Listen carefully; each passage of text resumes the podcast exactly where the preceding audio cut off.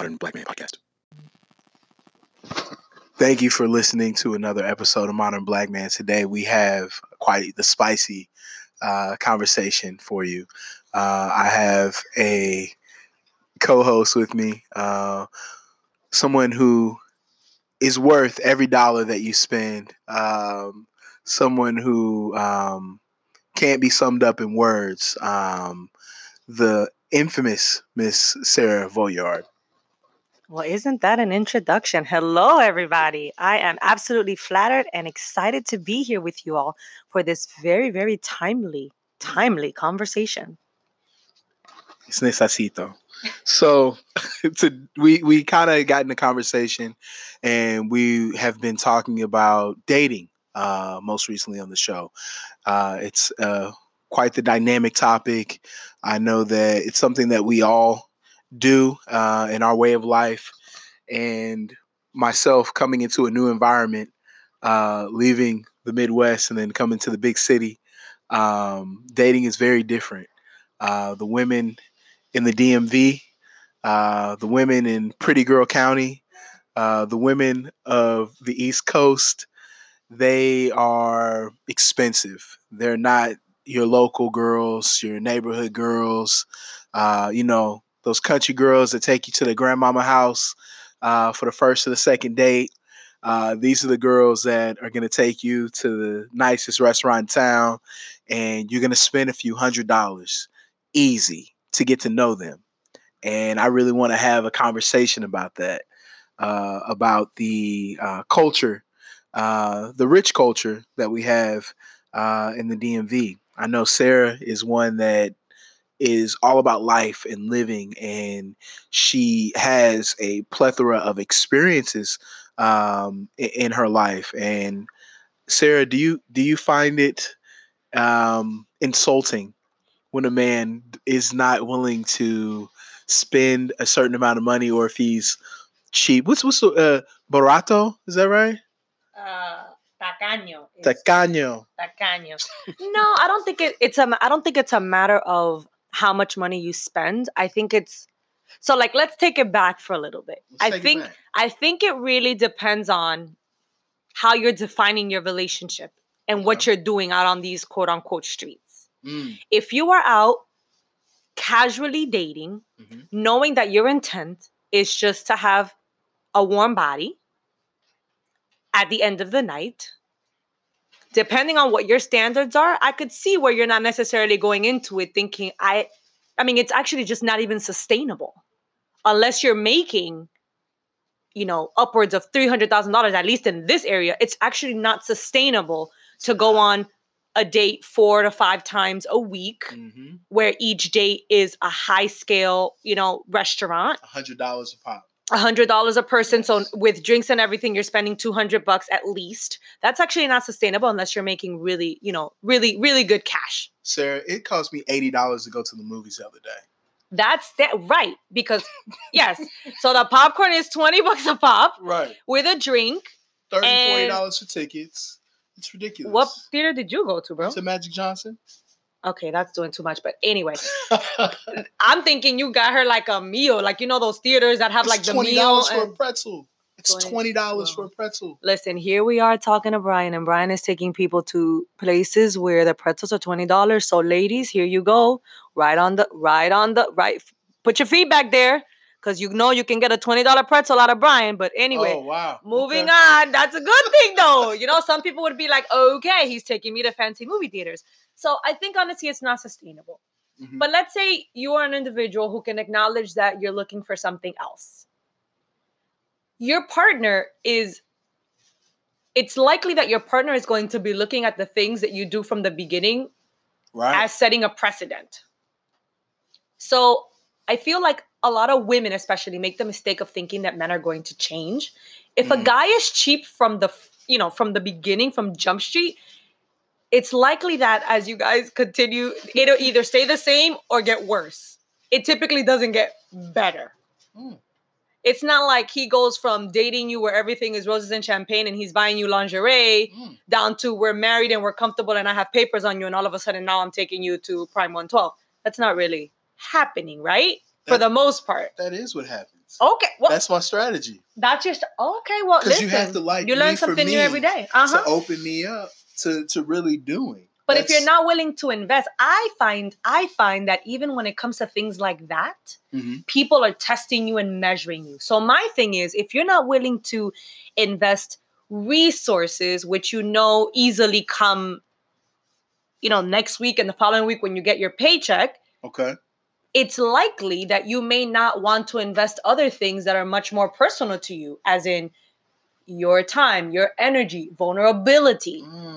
So to me, I'm always looking just a little bit deeper than what's at face value. If somebody is so guarded even with that, I think it's likely that you're going to miss out on a lot of other things that you may want out of this encounter that you're having. That's really interesting. Okay. So it just depends. Am I saying that you necessarily need to go out and spend $4,500 every time you take this person out, or that you need to plan a lavish vacation week two? Not really. That's not what we're saying. Sure. But here's my position, right? What I'm trying to set the stage for is to have somebody that I can just enjoy conversations with, someone that's excited to see me when they see me, someone that isn't after an objective. Because I think that that's where we've gone wrong in dating, is that we've made it about the objective. We made it about, I can go here, I can go there, I can go. And I don't think that that's really the value or the zest of the experience. If we're in a dating situation, you've really got to get to know somebody, see what they're made of, see if they're creative. Because I think a lot of people aren't creative because everything's gifted to them or given to them. And also at the same flip of the coin, the sustainability piece. It's not sustainable because you lose interest so easily if someone is moving heaven and earth just to get you a plate of food. I really, really believe that. Oh, my. I really believe that. I told you. Have you been to Mini Bar yet? I have not. Observation. It's a good place to observe. You see guys spending thousands of dollars, hundreds and hundreds of dollars. It's like $400 or $500 just to eat there. Every drink that you get is like $30 to $50, right? Very expensive. Beautiful women everywhere, but there's no sustainability in it. These women aren't partners. It's kind of, if you really think about it, it's really depressing because you know that those women are there for that short-term experience, unless it's like an anniversary situation. I think we made that observation. We saw a couple people on anniversaries, but in a dating situation, going so hard so early is just, I don't know. I just don't. I don't know. I'm not against it. I definitely think there's women out there that are worth it. I'd be lying to say if there weren't women that I put the money to get the airfare and the hotel and everything else to, just to have that good time, right? The vacation early on and all those things.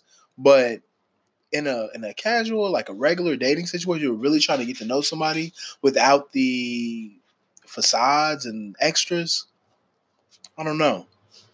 I really think it all goes back to defining what it is that a person is really looking for. I think a woman that's looking for a partner is not going to be looking heavily at those things. Mm-hmm. If you take a girl to TGI Fridays, by the way, that's Brian's favorite place.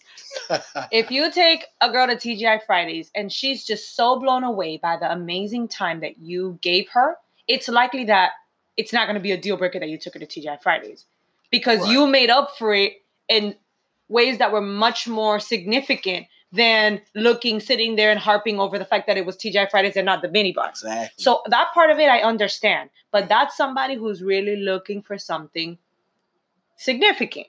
If I'm out here as a female, not me, I'm saying in general. Mm-hmm. If somebody is out here as a female looking to have a good time, it only makes sense, strategically speaking, it only makes sense that you would waste your time with people who are going to show you a good time.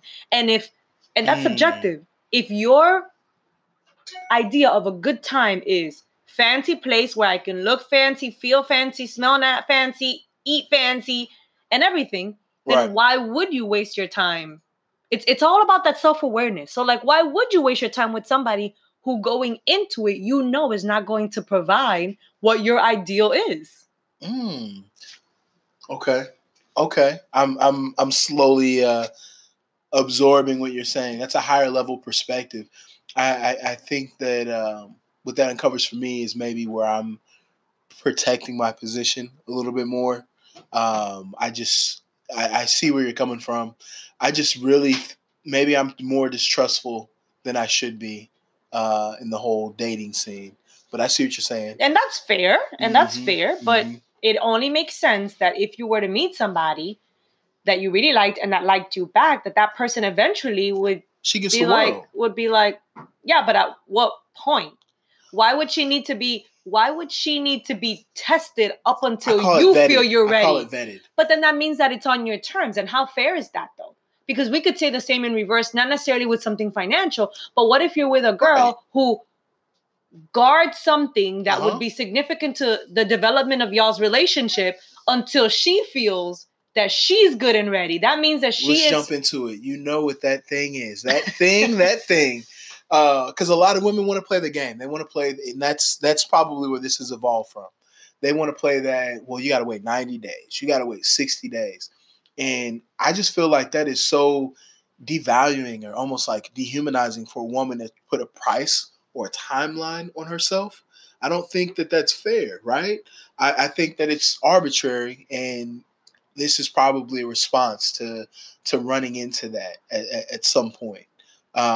Because when it's organic, when it's natural, sky's the limit. I mean, that is going to nice restaurants. That is going out of town. That is doing things. That's partnering, you know? When it's the both of us, I'm going to say both of us playing games. When it's the woman trying to protect that thing, or it's me trying to protect my position, dictating things on my terms, we have these turnoffs. I mean, that's how you've assessed it. The cheapness, the frugality. Oh, I cannot. Mm-mm. No, I cannot. Right. I can't do it. It's not my cup of tea. And you know what? I will say this. Yeah. I'm also not used to it. Like in my culture where I come from, right, men consider it a matter of pride to be able to say that they maintain their households completely. Right. It's more so the old school style where if the woman works, oh, she can keep her pennies. She can keep her chump change. Right. I'm not telling you that the entire ideal behind it is appropriate, but I come from that world where the men, and I'm not saying that I expect that necessarily from my partner in its entirety, but I do find value in that. And I think that's the most interesting thing, though, because that's a good thing. You say that it's pride. That comes along with a cooperation.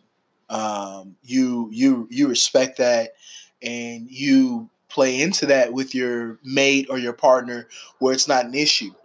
Obviously, we're kind of talking about this in a situation where women have really put these rules, these arbitrary rules out so they can be back in control.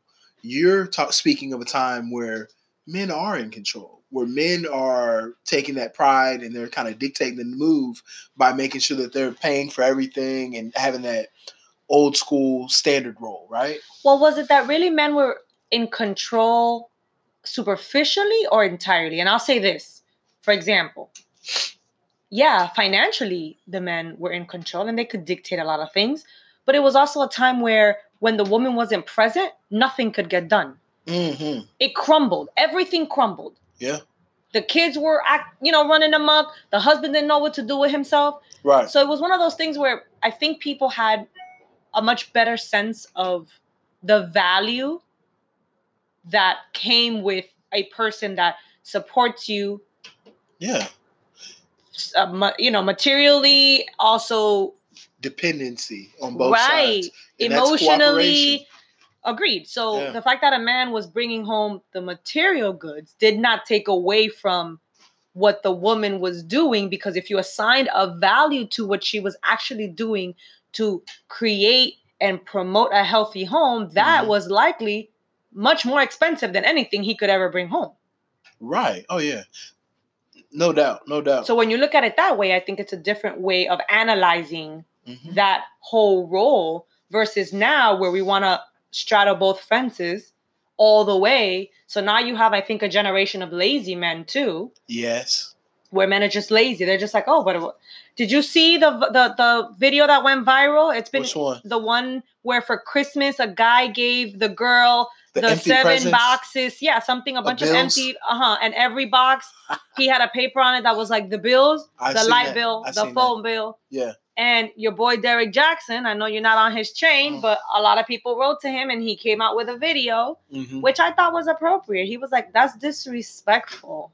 Right. You're not doing her a favor by paying the light bill. Right.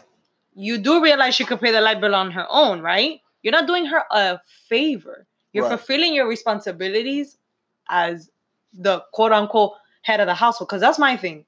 If you're going to play the role, play it all the way. Yeah. You want to be the head of household? Take it and run with it. It can't just be. So you feed into that ego. Not necessarily feeding into the ego. I'm just saying if you're going to do it right and do it all the way. It can't be when I'm home, the person that's going to make the decision of where we're going to get our car insurance and where we're going to go have dinner and what vacation we're going to take is me because I'm the man of the household. But then when it's time to pay bills, you're like, yeah, you got your half? Wait a minute. Because if we're going to do half, let's do half all the way. As in, when it's time for vacation, we're going to put 2 papers in a hat and we're going to drop. And when we have to go pick the car insurance, I'm going to go pick what's best. You know, I'm going to also put my choice about what's best there. And when we have to go get a new car and you're going to go get a new car, but it's a family new car, I also have a say. It's not going to be the Dodge Durango that you've been wanting. It's going to be, you know, maybe I want a Lexus, a nice sedan. Oh, wow. A classy sedan for the family. Yeah. I'm just saying. Right. If we're going to do it all the way. I feel like we're piecemealing a lot, and that's why we end up getting frustrated in these circumstances. Leaders don't follow. Is what you're saying. There you go. So if you're going to do it right, do it all the way. So, but with that, I mean, that's the way I look at it.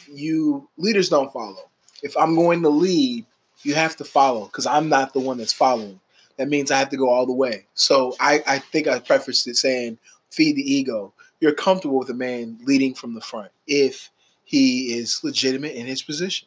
Correct. If he's confident in it, if he does it right, that's another thing because I don't plan to follow somebody who's consistently demonstrating that they're making poor decisions. That's a problem. Yeah, no, you shouldn't. That's foolish. That's a problem. Right. And also, even when you say lead, let me clarify that even with the leading part, there is a kindness that is supposed to be exercised by a husband that's Let's talk a leader. About that.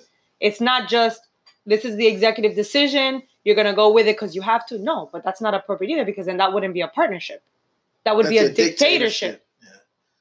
So let's talk about that because I think that it's hard to toe the line when you're paying all the bills, when you're making all the sacrifices, when you're working all the hours and you're leading your home. You said there's a layer of kindness that goes with that. How does a man find his place in that, in the kindness? Well, I'm not a man. A lot of us. I'm not a man, but I would say if I had to say something, I would say that I think he can do that if he never forgets to assign a value to everything that the woman is bringing to the relationship. Okay. So even if you had to do that numerically, like if you had to think of, okay, what would it take me to pay a cleaning lady to come every day to vacuum? That's in the DMV. That's never going to cost you less than $100, $150 for just a regular place, like a little apartment. Right. So if she's doing that every day, right, that's 100 times 7. That's $700 alone. Yeah. If you had to pay for breakfast, lunch, and dinner, 3 meals, the cheapest that you would get that, even if you were eating like McDonald's, would be maybe $40 a day, $40, $50 a day. I get mine. I get my meals for about $5 for lunches and breakfast. Okay. Under $5. Dinner for me. Right. It's $10 or less is my goal. Okay. So that's goal. 10, 50. Okay. Let's say $20. Let's, even if 25? We do it on the low end, right? Okay. 25 times 7, right? That, okay. 175 a week. Right. So now you're talking about, now look at that already. So that's already $875 in just 2 things. Right. There's two things. Right. Let me not be vulgar, but if you had to pay out, I'm thinking the same thing. If you had to pay out, baby, right, it's infinite. If you had to go pay out for a good time, a sexual pleasure, right, what would that cost you? Infinite. That's the $1 million question, what would that cost you? If you had to pay out for a surrogate mother to have your children, and then so the surrogacy is one thing, mm-hmm, and then a built-in nanny is another. What would that cost you? Right. At this point, I'm ranking in way more than you're making in a month. Right. So it's about how we value women, huh? I think at the core, it really, I think a woman's role is many times taken for granted because it's there and because it's built in and because we're natural nurturers and we do it without complaining. Mm-hmm. By the time we complain, it's because we're fed up and we just explode. I think that's the problem. And then the guys are like, we never saw it coming. She was fine yesterday. Yeah, exactly. And it's because we miss the assigning or the assignment of value, like you say. And that's where women feel unappreciated. They feel, I think, exhausted by the point that they have to evaluate or quantify their worth, whether it's numerically, morally, or even socially. So with all that being said, what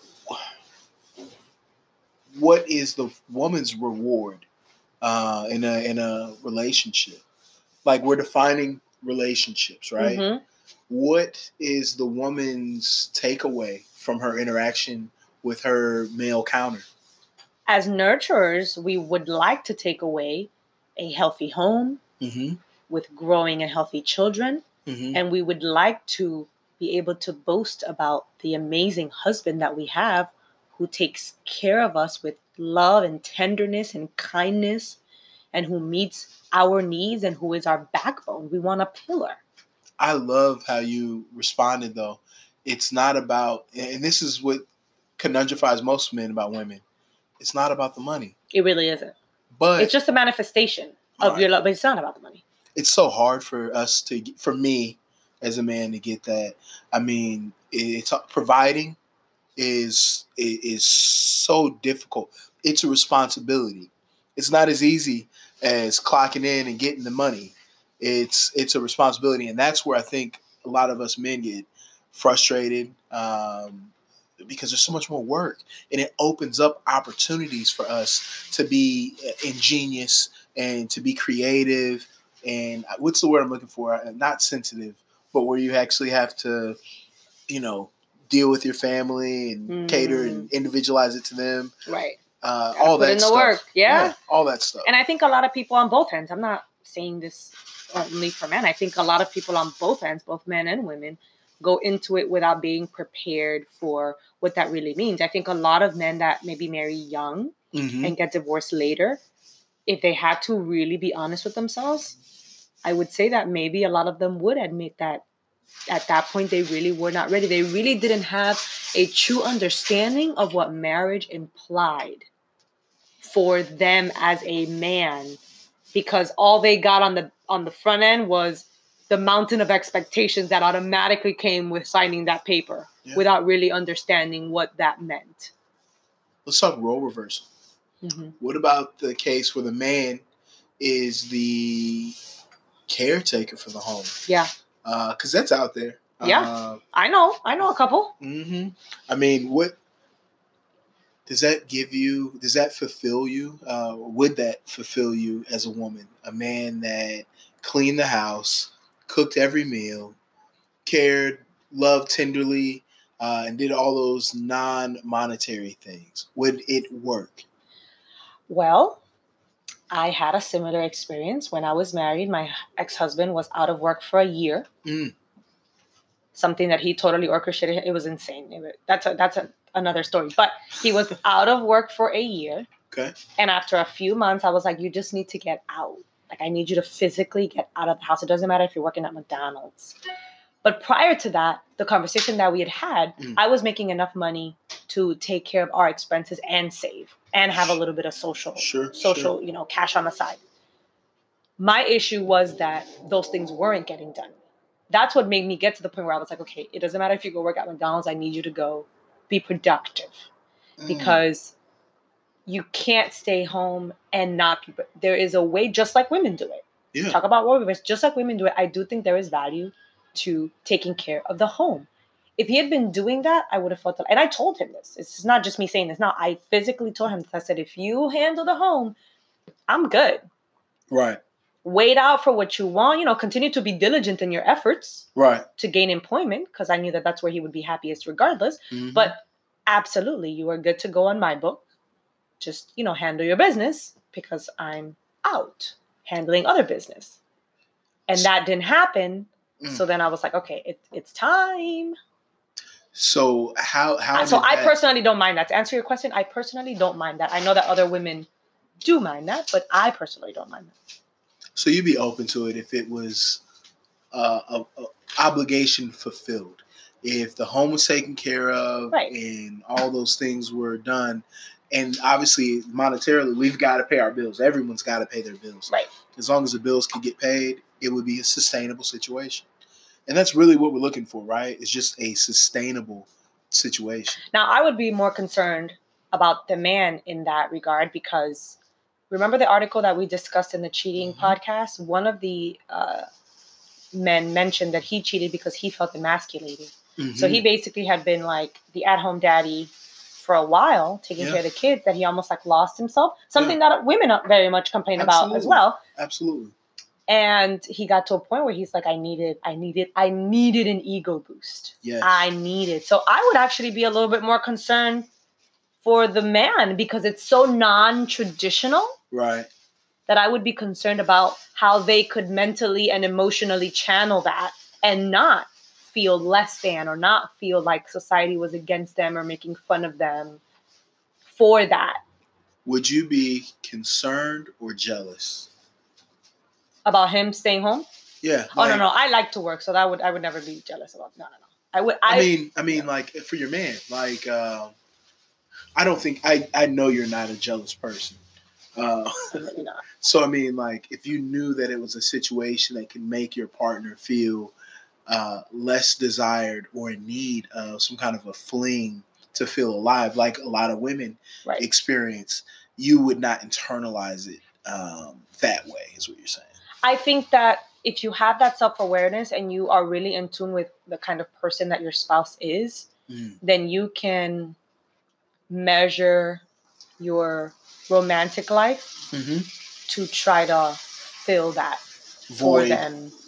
Well, is it a void? As much as you can. Yeah. It can. I think it can develop into one. Right. But that's also something like, and this is just an example. If I am a high-powered attorney who's working 80 hours a week, right, and we're barely crossing 2 hours in the evening at work before I'm passed out, I think anyone could say that the quality of your relationship would be drastically affected. So something like that, where your spouse ended up feeling like they wanted to go out and get some kind of ego boost in the form of a fling. Yeah. There's a little bit of self-awareness that goes there too, as in like what could I have done? And I by no means, condone cheating regardless. Sure. But if you have the self-awareness of how impactful being in that role reversal would be for your partner, and you accommodate accordingly, I think it just should be the same. Just like a woman who's a stay-at-home mom would expect that her husband still come home at a decent time so that they can sit and have dinner and not necessarily show up at 10 o'clock at night every day. I think it should be the same if the roles were reversed. I think that consideration should come into play. I agree. I ask that because I've had friends on both ends of the spectrum as far as successful men. Mm-hmm. I've had friends that, and honestly, a lot of successful men are great partners because they're committed to their families. That's their drive. That's their motivation. But like I say, there's a dark side to it. Some guys get crazy ego from bringing in the money, and they devalue their wives. They lose respect for the women in their lives because they don't have to work anymore. Everything is handed to them. Everything comes from the work that the man does, and there's never a satisfying ego boost for that guy. But is it really handed to the woman? Because think about it.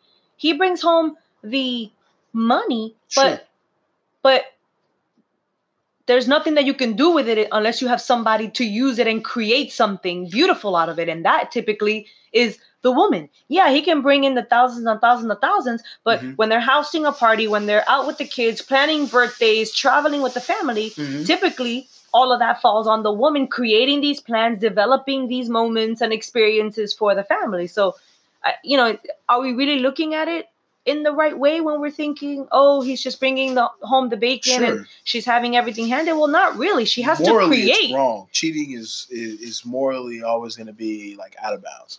I'm just saying that I've talked to a lot. I've known guys that when they get that level of success and when they start bringing in like that, they resent their partners. And I mean, it'll be a first grade teacher is what the wife will do, or she'll even have a decent job, you know, but because he's making more and he's outmatching her. And that was 10 years ago, the beginning of the journey. It's kind of like it changes something in a lot of guys. Yeah, I think it's a matter of perspective for sure. Because then, of course, especially if you have in very high level careers, I can see where if you're associating yourself with other women in your field that are high powered, you're looking at them like, oh, she's everything. My wife is not. And she could still keep it together and still bring. So you're over here thinking, yeah, it's greener on the other side, but everything comes at a cost. I just think everything comes at a cost. It's people are just interesting because, like you said, you might just start looking at your contemporaries and wanting to go across that line and see what it's like on the other side. But I just think it's people. They come in all hues, and it's just interesting to watch because the providing is the fundamentals, the foundation for everybody's family. So I think that's good. I mean, that's. In our defining our relationships, that sounds like that's really what our end goal is being able to connect to provision. And with that provision, ideally, it would be partnering, right? It would be two solid providers being able to really do things. I would agree. And I would add to that you can't be upset later on if you are expecting things that you haven't given. Tell me more about that. So, for example, in the case that we're talking about, people or, for example, a man that might devalue his wife because he's bringing home the bacon, if you will. That's right. That's what I was looking for. All right. You're bringing home the bacon, if you will. But what about if we're not assigning value to everything that she's bringing to the table as well? And she gets to a point where she shuts down on him all of a sudden. Well, wait a minute. You know, you have to think to yourself, well, aside from the money, how much of your other resources, the non-monetary ones, were you really investing in her? Yeah. So when you don't get it back and then you feel a certain way and then you want to use it as a justification to do what you want to do. Right. Then all of a sudden everyone's hurt, right? That is so interesting that you say that, though. The theme is about valuing her and being able to express or articulate the value that you have on what she does. Your partner, your counterpart. I mean, yeah. That's invaluable. Like, how do you communicate to a partner as a woman if he's slacking and not doing that? He's not giving you the love that you need. That's your love language, is that affirmation. How do you communicate that back to your partner? A conversation. I really think it's not as complicated as people think it is. I think people try to circumvent the basics, and the basics didn't steer people wrong, you know, long, long time ago. Sitting down and having a conversation and being honest and raw about things, I think works out and is easier for people in the end. Don't necessarily, I'm not saying to be unkind. It's really big for you. I don't imagine you as being such a sweetheart as you are, but I'm seeing that kindness. Kindness is important. Like, I think it's important. I don't think that you should go out of your way to be malicious or hurt somebody's feelings, but I do think that you should be honest about what you really want. And I think that's what probably gets most people nowadays, the fact that they don't give themselves the space to really ask for what they want and need on both ends. Men and women. Yeah. I don't think it's unique to women. I think I see it a lot in men as well. Yeah. I think the difference is that men will manifest that frustration in other ways, in ways that are not the same as women sometimes. Women tend to shut down. And men tend to be a little bit more destructive in their ways. Yes. Is what I've seen. Yes.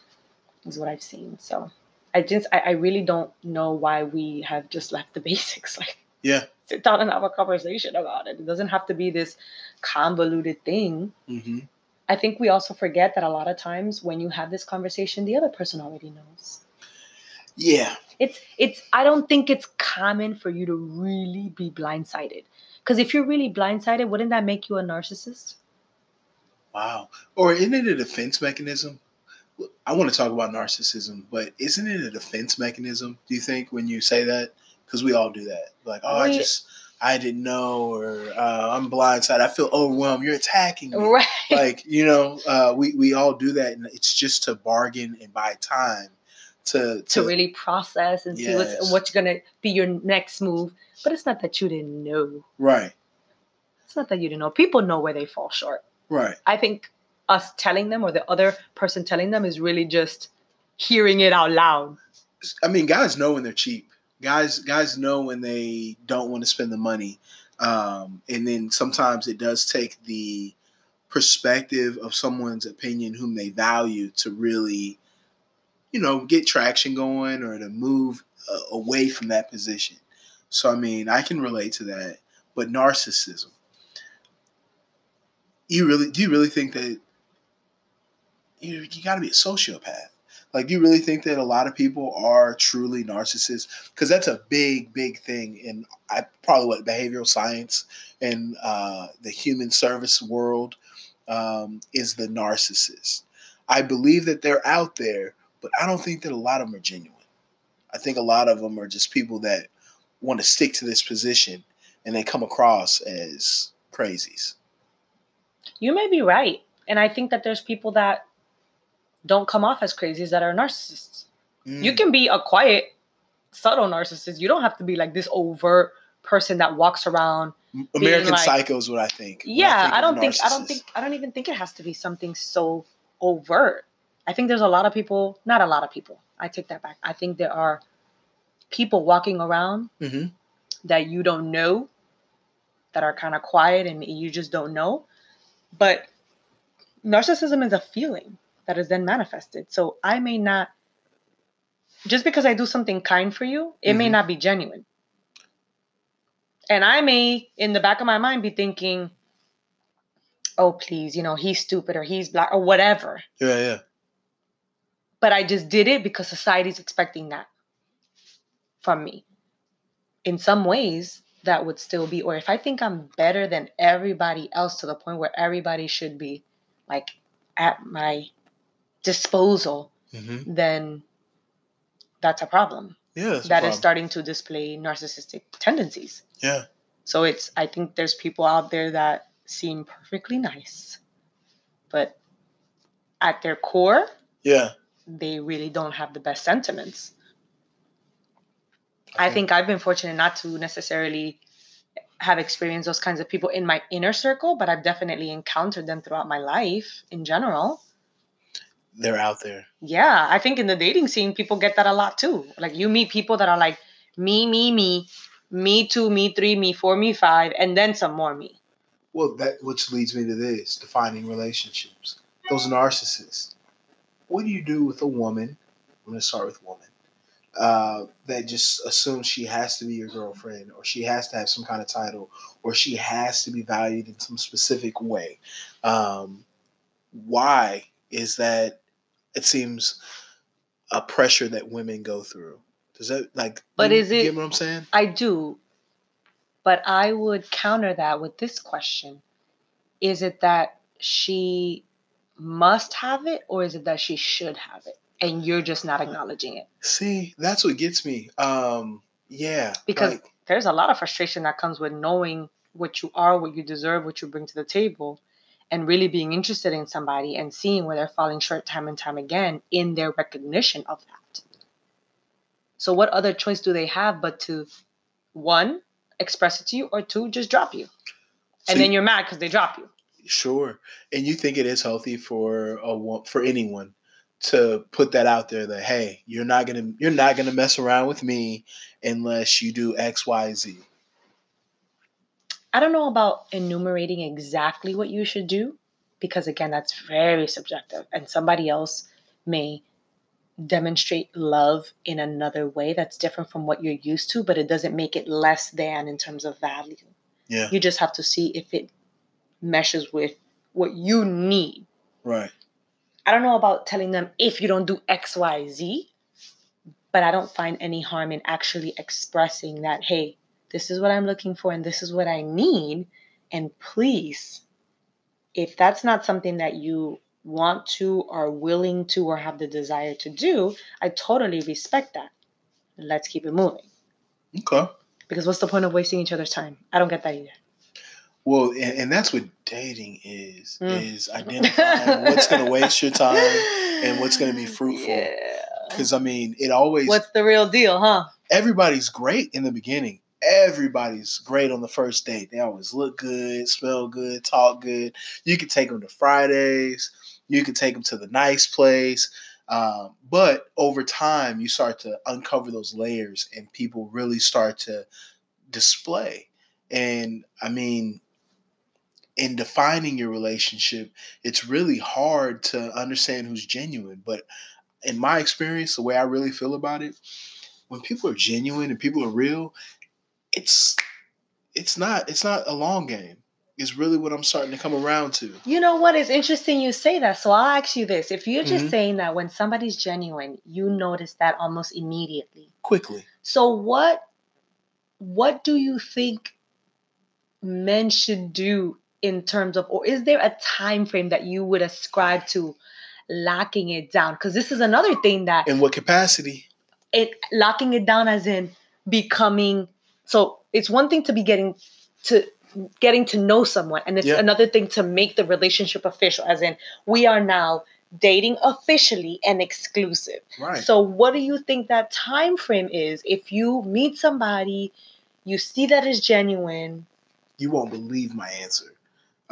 Like I said, you recognize it really quick. I feel like I'm LeBron James from the field, like field goal percentage on point, in the identification of who's really about it.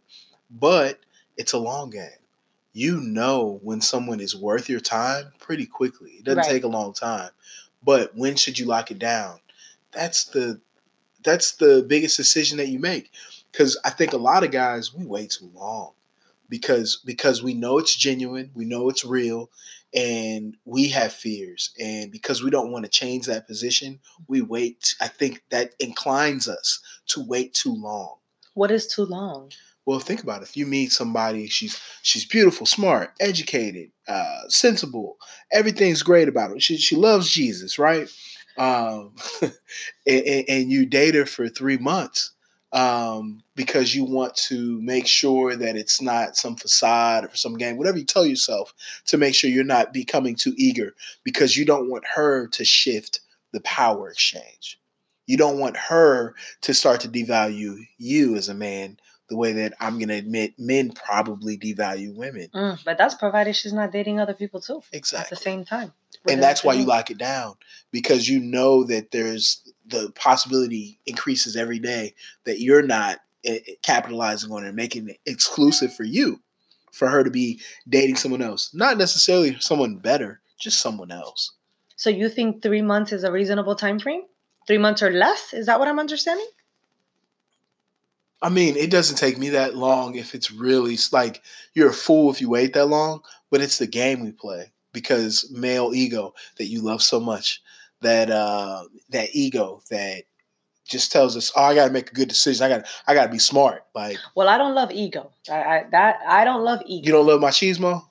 No, absolutely not. I don't love ego. What I can appreciate is a man who owns his manhood. I'll put it that way. I appreciate, just like I also appreciate having friends, female friends, and knowing women that absorb the beauty of feminism. Even in this society where everything is like, oh, I can do better by myself, whatever. I honestly believe there is a value and there's a beauty in being feminine. Yes. and it is lost in our culture. And not having to always be bad to them, but, you know, I can do bad just like he does, and right. I can, you know, I can go toe to toe with you. That's fine for some people, and if that gives you a kick, you know, that's good. I'm just saying I don't see what we have to show for that in the end. Nothing. I'm not really seeing that. I haven't seen it, you know, in my experiences with friends that have done that. So, yeah, I definitely don't like the machismo because they take it to another level. Mm-hmm. There's the kindness that's not part of machismo. Machismo does not exercise that tenderness and the kindness. Yeah. So I definitely don't like it, and I don't like the ego, but I do appreciate people that can stand in their own. I love that you said that because it's true. But femininity is lost in our current culture. Where we're at right now, we put so much pressure on women to compete with men that they've made manliness obsolete.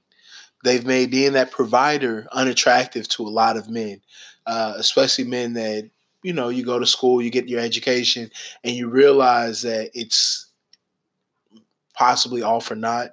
It's not going to be rewarding like it was 20 years ago because of the way that socially I think women have evolved. It's hard to find a mate, to find someone who's really going to partner with you and take the other end of that shit. But yeah, I like that you said that. So 3 months, Brian, you're talking about 3 months, and you said it doesn't even take you that long. No, not at all. If I identify someone who's about the business, someone that is desirable, I don't, like I said, I have three minor requirements. She has to love herself. She has to love me. She has to love God. That's the easiest way to surmise what I'm looking for. And I mean, you learn that pretty quickly. You can be with someone for a couple of weeks and see how they really are. If you can, undress them, like pun intended. If you can properly undress them, get her in all of the phases of her game and see her in her genuine self, you know, quickly.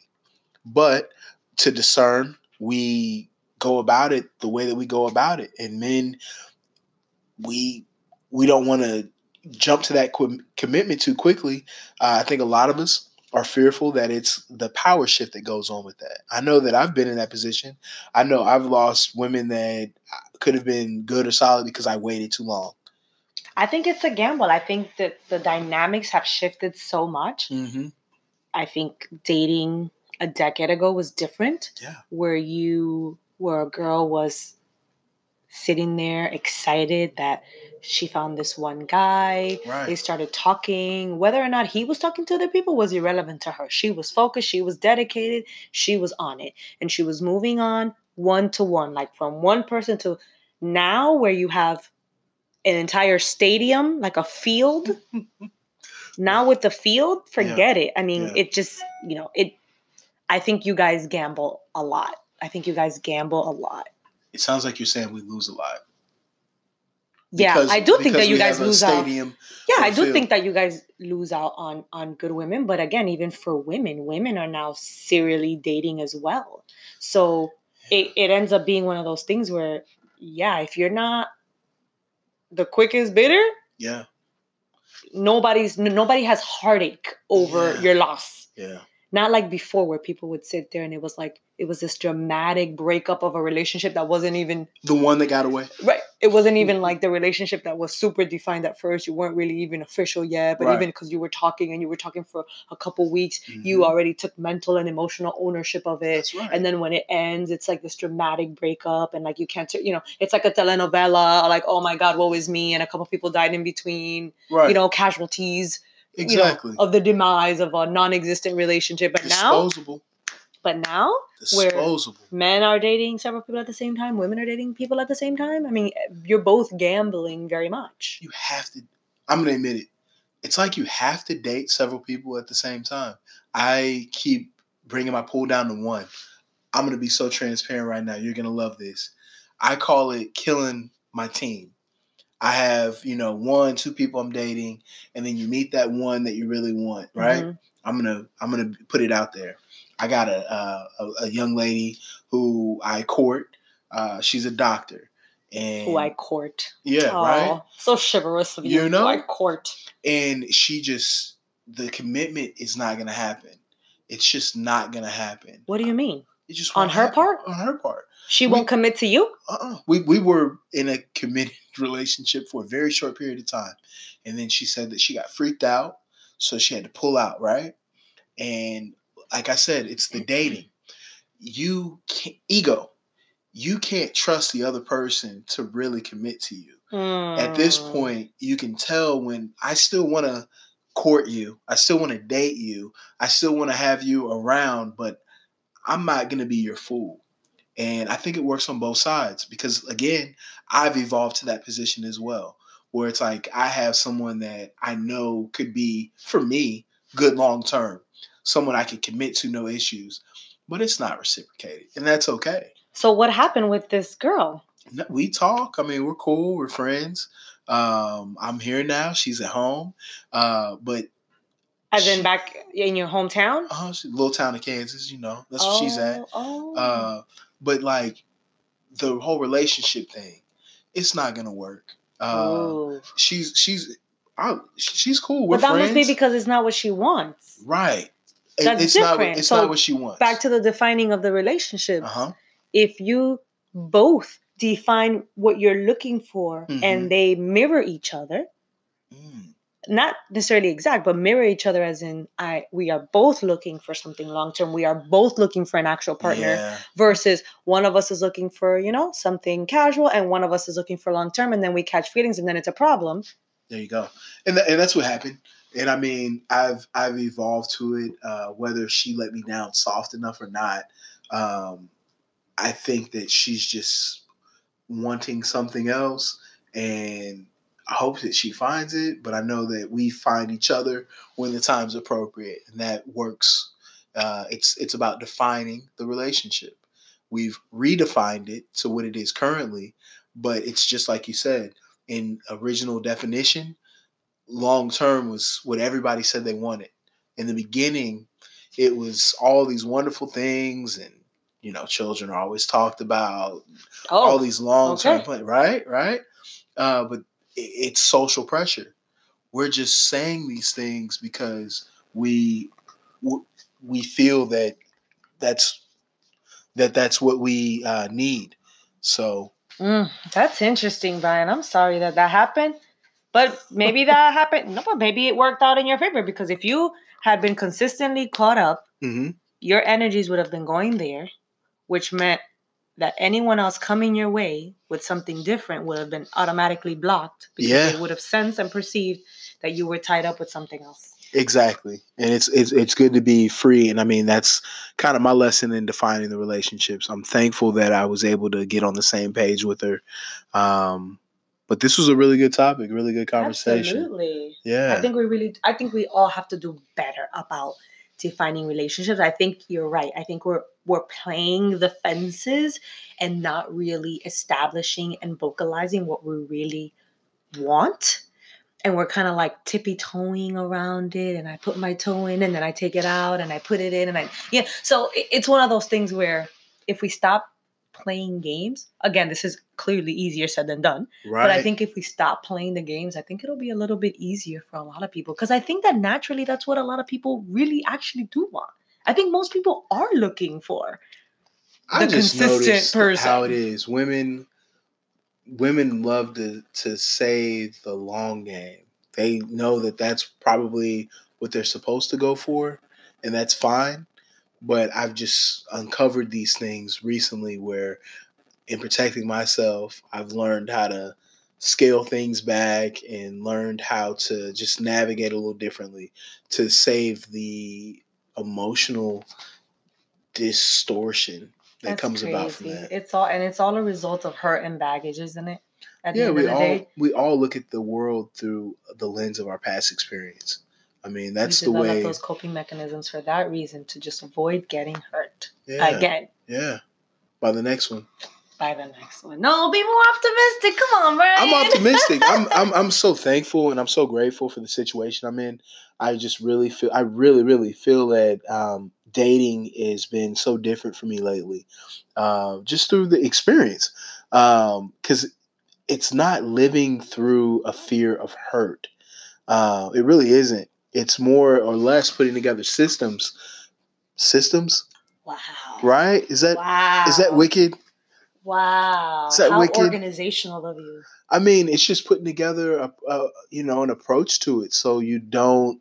It's like a sales strategy. It's insane because that's really what it comes down to. It is a sales strategy. I mean, and at the same time, you meet a lot of really good people. You see their flaws. You uncover the flaws in you. And I mean, it's just life, just sharpening, sharpening your iron through other people, because we are all, nobody's perfect. Mm. Nobody's perfect, right? Absolutely. So, I mean, I just kind of try to make myself better every day. Just like I love when you always talk about making yourself legitimate or being able to approach a situation from the level of integrity, being able to back yours up, Yeah, that's so important. It is. And I feel like that is what you can do to really attract respect. Respect out of admiration and not out of fear. Yes, kindness principle. Yeah, I think as a society, especially the young folk, I think the authenticity is really hard to come by. I think so. But I think that we should all still be hopeful. I know I am. Yeah. I'm so optimistic. I think love is great. This new year is fantastic. I think it's just great. So as far as love and your love situation, what exactly are you looking to define as far as a relational? I mean, are you looking to rectify situations from the past? Are you looking to find what? Honestly, I just want to enjoy myself, and not in the sense of like I want to be out here hooking up. No. It's not that. I honestly would love to find a consistent, authentic, loving, kind, fun relationship. Someone that I can be myself with entirely. Right. All the bells full-time. And whistles. Yeah, all the bells and whistles. No pretense. Somebody that has the same sense of value and respect for a committed relationship as I do. And more than that, I mean, just genuinely enjoy each other and enjoy life with each other. I'm not into like the whole game playing. That's really not me. So that's a little bit difficult. That's high school level. Yeah. I mean, I know that's what people are doing. That's just not, it's not connected with who I am in particular. Mm-hmm. But I honestly, I'm the type of person, I enjoy life, period. I've never been one to need a relationship to make me. So even in answering this question, it's a little bit hard for me. Like, it's hard for me to give you a clear-cut answer because I don't define my happiness by the existence of a relationship in my life. I enjoy every relationship that comes into my life, whether it's familiar, whether it's friendly, whether it's romantic. Like, I don't need it to be a romantic relationship. And I enjoy people as they are. I connect with people, and I think in special ways. And that's valuable. Before I let you go, I do want to talk about defining, or at least our long-term relationship, what that really, really looks like. Yeah. Because we've covered a lot of really, really good ground. We've talked about a lot of really important topics. And I think that it's really a matter of what you say. You're not here for the game playing. People play a lot of games because things are undefined, because things are ambiguous, and because they can get away with it. Right. And at the core, they're trying to develop clarity. They're trying to gain clarity is what it is. So with that being said, what is the long game? What is that relationship? Is that always marriage, or is there a space that really exists where long-term dating can be successful, where you can date someone intentionally for years and know that they're not going to be your ultimate partner? Do you think that space exists? And know that they're not going to be your partner? Know that they're not going to be your partner. So then what's the point? it's long-term dating. It's successfully. Exactly. I know that that's a new hot spot, a new area that I used to be completely turned off upon, but I've evolved and I'm growing a little bit warmer towards it. I'd like to talk to you a little bit more about that, about the space of the long-term dating. As far as long-term dating goes, the prospect of dating one person in a monogamous setting for years appeals to many. You said that's something that you would be possibly open to? No. No. Don't even try it, Brian. Do that. No. What I said was that I just had questions. Yeah. One, because I'm not necessarily exposed to that, but one, I would think, first of all, what's in it for not for the person presenting it, for the other person being asked if they be, oh, what's in it for them? For the prospectee? Correct. What's in it for them? Two, is this like a contract? Like, are we having a conversation about it up front?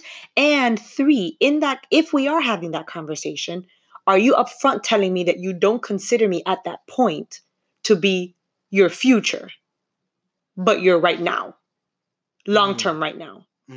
Because if I know that up front, it might pique, not in me, but it might pique a level of curiosity in somebody.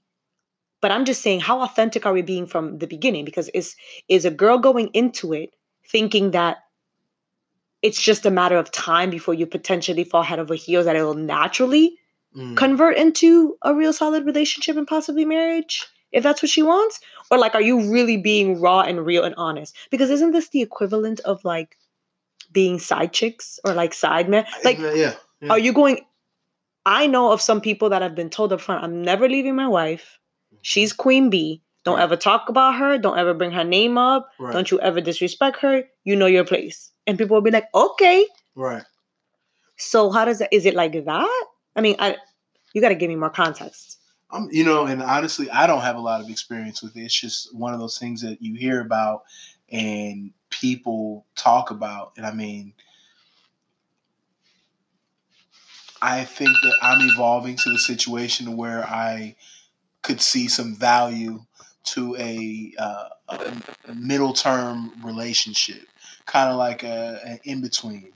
I think that we were kind of throwing across some scenarios where it could be valuable. Like if you're going through a divorce and you know that there's a 2-year gap, a 1-year gap, a 6-month opportunity to where something like this could fit to be organized in your life so you can meet all of your objectives. But as far as happiness, this would not work for me for long-term happiness. It seems like at the end, no matter what, it would be too abrupt of an end, especially if you're building.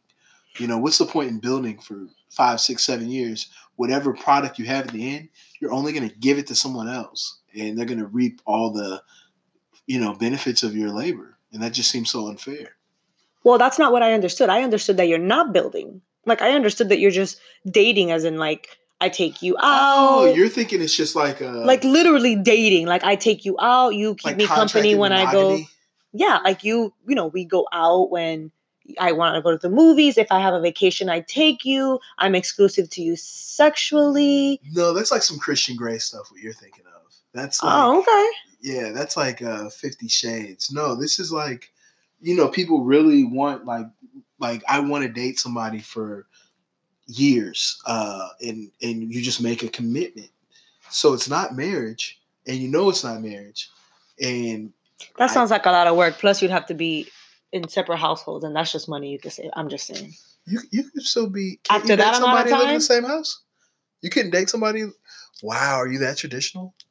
No. Okay. What I'm saying is like, and I'm sorry, I have a finance background, so the money always triggers, but like, after I'm with you for 3 years, why are we in separate homes? It sounds ridiculous. Like, why are we paying for 2 rents of $2,800 in DC? I don't get it. Right. That doesn't make sense to me. Right. We could put our $5,600 together and we could live comfortably. That don't make no sense. And you can have a Beamer and I can have a Lexus. I don't understand. Right. That doesn't compute to me. That's what I'm saying. Long term, I don't see what anyone's getting out of it. Like, if I can't save on money and I can't save I guess the monogamy, but you can get that with anybody who wants a relationship, though. With a man, Sarah, men are faithful, yes. Get your life. No, I mean, like, yeah, I don't know. It doesn't seem like the best idea to me, but, I mean, people do it. That's like what's hot in these streets. I mean, that's what people are doing now. Is that the thing? I'm going to have to go Google that. Google it up. Like, people do long-term dating. They date somebody. There's no... I just don't see what they're getting. Because millennials and all these generations, but once it's monogamous, though, I don't see what... Once it's monogamous, it becomes the equivalent of... Thank you. So I'm not really seeing... It's lease a wife. For 3 years? For 5 years? Yeah. And then you can re-up? Yeah. You know, it's funny you say that. You can upgrade from the Honda to the Acura. You can start with the Toyota and you get the Lexus. You know what I mean? You can get the, Mercedes and go to Maserati? That's mine. That's my Mercedes. Yeah. I have a friend, a close friend, I love her to death. And she made that comment one time. She says, marriage should be like a lease. You sign up for 3 years and then you have the ability to re-up or not. I've said that before. And when she said that, I was like, girl, you're so funny. I was just laughing. But then as we talked a little bit more about it, yeah, I was like, huh, I can see where that would make sense for some people. Because what if you really didn't know them as well as you thought you did? Or maybe you, I mean, we're in a constant state of evolution. Marriage is forever. Right. But I can see, I'm not saying that I ascribe to it. I'm just saying that when she said it, and when I actually sat down for a second to think about it, I was like, it hits, right? Interesting. Yeah. Interesting. Because aren't we in a constant state of evolution? What if you evolve? Like, you're saying right now you want XYZ, but what if in a year and 2 years you evolve and your needs change? And I'm always going to need a freaky Christian girl. That's a freaky Christian girl. Is that even Christian to be freaky? Yeah, absolutely. That's what God invented sex. Okay, well, I've heard of freaky Christian girls. Mm-hmm. I'm just saying that there's a lot in the church that think that it has to be, you know, regular. Oh, wait a minute. What's the definition of freaky now? Wait a minute. No, I don't know. That's what I'm saying. When you say freaky, I'm thinking like, you know, 50 Shades of Grey. No, I'm not into that at all. Maybe not that deep, but, you know, just in general. I'm just saying a lot of people, traditionally speaking, historically, religion has not been open and about sexuality and sexual openness in general. So if a girl was very... an Orthodox Christian female, it is likely that she's not going to be freaky. Now, if she's just kind of like a mid-level Christian. Well, what about satisfying her husband? Is that I'm just saying, I've heard of, I was at an event recently. Yeah. Where there were Christian females very openly discussing a lot of the things that they wouldn't do. Right, that they didn't think were proper and Christian-like, that have become commonplace in the world decades ago. Half of us were just like floored. And this is how they feel. And these are people that some of them don't even listen to secular music because they feel that that's inappropriate, that secular music is too close to too attached to the world and to Satan's ways and whatever you want to call it. So it just depends, right? Everything is relative. But see, this is where we get into the whole having your cake and eating it too. I want that. I want my cake. I want to eat it. Okay. Who wants cake that they can't eat? Well, there you go. Right?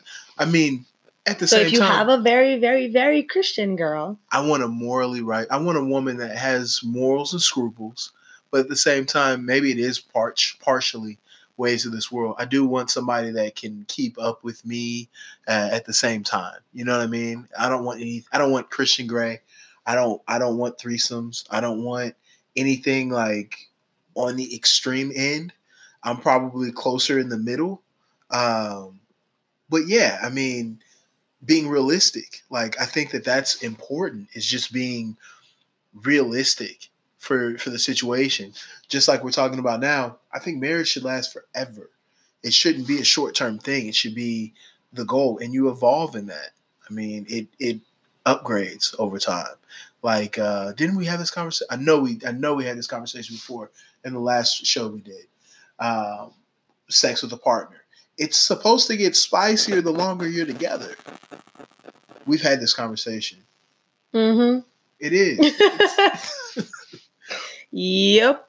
Check the tape. I'm not saying that that's inaccurate. I'm just saying that I don't think that a lot of people experience it that way. Mm-hmm. They kind of go the traditionalist mouse kind of way. I think a lot of people don't necessarily adapt.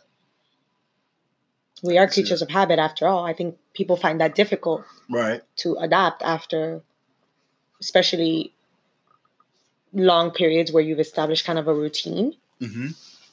And then kids get involved. And I'm not telling you it's right. I'm just saying that it seems like this is more so the pattern. No problem. And then I know that we wanted to also talk about getting lost in relationships, kind of saying that we want one thing and really wanting another. Oh, totally. You know, you have people that'll tell you, oh, I want a serious relationship. But then you find out that they're serial daters. And so you're like, well, wait a minute. How do I know that you are really giving me 100% of you so that I can get to know 100% of you and vice versa, if you're split into 6 different people? Literally speaking. Exactly. And I mean, I don't blame the internet or evolution or anything like that. It's just that we live in a time where you can get on a dating app or you can get in a social situation and you can meet a new person pretty quickly, instantaneously. It's just our society. And I mean, the value has been taken away from the monogamous one-on-one relationship. I mean, it's just not, the stakes aren't as high to find a partner to provide for you and to commit to you, marry you, and spend eternity with you like they were 50 or 60 years ago. I mean, and at the same time, those guys were living their best life. Living their best life is right. Hashtag. Right? They were. They were. That's the truth right there. You're right. I think that a lot of people, but I wonder though. What do you wonder? Because I don't see people being happier with this new age way of doing things. What do you mean? What do you mean? Like, I don't see people happier. I don't see better relationships. It's interesting, right? So it's going on at so we think this is like the better way, the way that it was intended to be. We're not supposed to be, but yet there's been a significant decline in quality and quantity of marriage, of long-term relationships. Do you want to hear the craziest stat? People that get married now, young people that are married now, their chance of divorce supposedly goes way down. The people that are getting divorced are people that were married in like the 80s and the 70s, is what they're saying. But I know I got married in this time and I got divorced in this time. Yeah. And it was the most passive event of my life.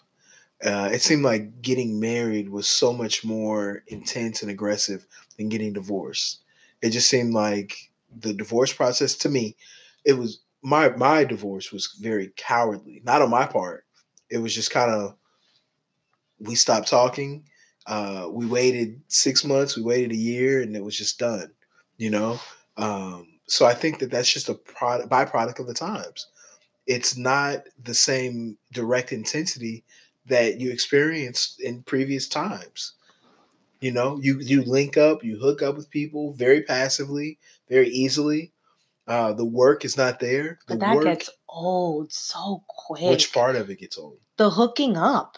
I hear that from everybody. When you say hooking up, you mean the physical just hook up? If you are in that, you know, if you go through that phase where you're just like hook up, nothing serious, casual, coming in, getting out, boom. That's it. That's all I'm doing. That gets old after a while because it becomes empty. I think it's great at first where you're just like, oh my God, I'm on it. Yes, this is all a person wants. And then you're like, oh, this is all a person wants. That was probably 15 years ago. Like, I know I lived in Houston in 2006. I was killing the game at that point in my life. Like, everything was good. But I mean, evolving, wanting to really have a relationship, a marriage, partnership, it's almost depressing because that's not what the wave is right now. That's not what's hot right now. People want disposable relationships. People are willing to hook up with you. Women are willing to have your kid, but they're not really willing to have a relationship with you. And that just baffles me, you know?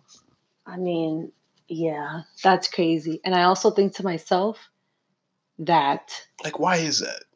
Why do you think that is? Why is that? I just think people don't want to get hurt. That's what I think it is. I think a woman will tell you that she, give me your baby. You don't have to pay child support, spouse. You don't have to do anything but give me this kid and leave my life. Because that's what they want. I mean, at that point, that's what fulfills them. And my whole thing is, I think that even like energetically speaking, and maybe this will answer your question. Mm-hmm. Every relationship that you get into, whether it's just a hookup or a serious relationship, absorbs a level of energy. Agreed. Takes a level of energy from you. Your chakras, man. So the more you do that, like, for example, in the case of people that are just hooking up, you end up, it's like not sustainable because it's draining. After a while, it becomes, as much as you get the high, the crash is like worse. Yeah. So it's like, it's so draining. It is different when you can be one of the fortunate ones to find somebody that fills your cup. Yeah. So that when you're drained, they are already there built in and they fill your cup, you fill their cup, and now we're replenished together. And when the world is out here draining us, right, we come back together to fill each other's cup as well. Where do you meet these partners? Where do you meet these people at? Randomly. Well, yeah, right? Have you noticed that? No, let's talk about that. Have you noticed that? You meet people in the most random ways. You know, if you think you're going to meet them at church, nope. No, you're not. Those are the ones that'll get you. You're going to meet at the grocery store. Right? You're going to meet gas station. You're going to meet through a friend who recommended this one and then called that one. Mm-hmm. Absolutely. It's not going to happen that way. Right. Well, I take it back. It's not that it's not going to happen that way. Mm-hmm. It's just that it's probably not as likely. And you know how they say that it's when you're... not looking that it happens. Right. I think that that's also true in lots of cases. There's almost like an energy that's exuded when you're just happy with yourself and with life that is so attractive to those looking at you. Yes. I think that that's everything. I think the way that we walk and work in the world, maneuver in the world, is what attracts things. What do they call it? The secret or something? Yes. That's part of the law of attraction, correct. The law of attraction. Correct. I think that's really what it is. And I mean, as long as you can walk that way, good things will come. Yeah. No, I agree. That's an interesting... I'm still going to go Google that other one, though. Which one? Left me curious about the long-term dating. I'm gonna go Google that. And I have yet to have a client that had that as an issue. So anyone listening out there that has an issue and give them your handles on social media and so needs assistance, please. Yes, svelitecoaching.com. That's also the same handle on Facebook, Twitter, and Instagram. svelitecoaching. Call me, people. This stuff is fascinating. We are absolutely looking for someone out there that's listening to this podcast that has experience with long-term dating. Get in connection with Sarah. We would love to hear your story. You can always follow me on Instagram, Twitter. I'm Chubby Idris Elba. Catch me on the Facebook page, Modern Black Man. We're out this week. Great episode. Good conversation. Until next time. Peace.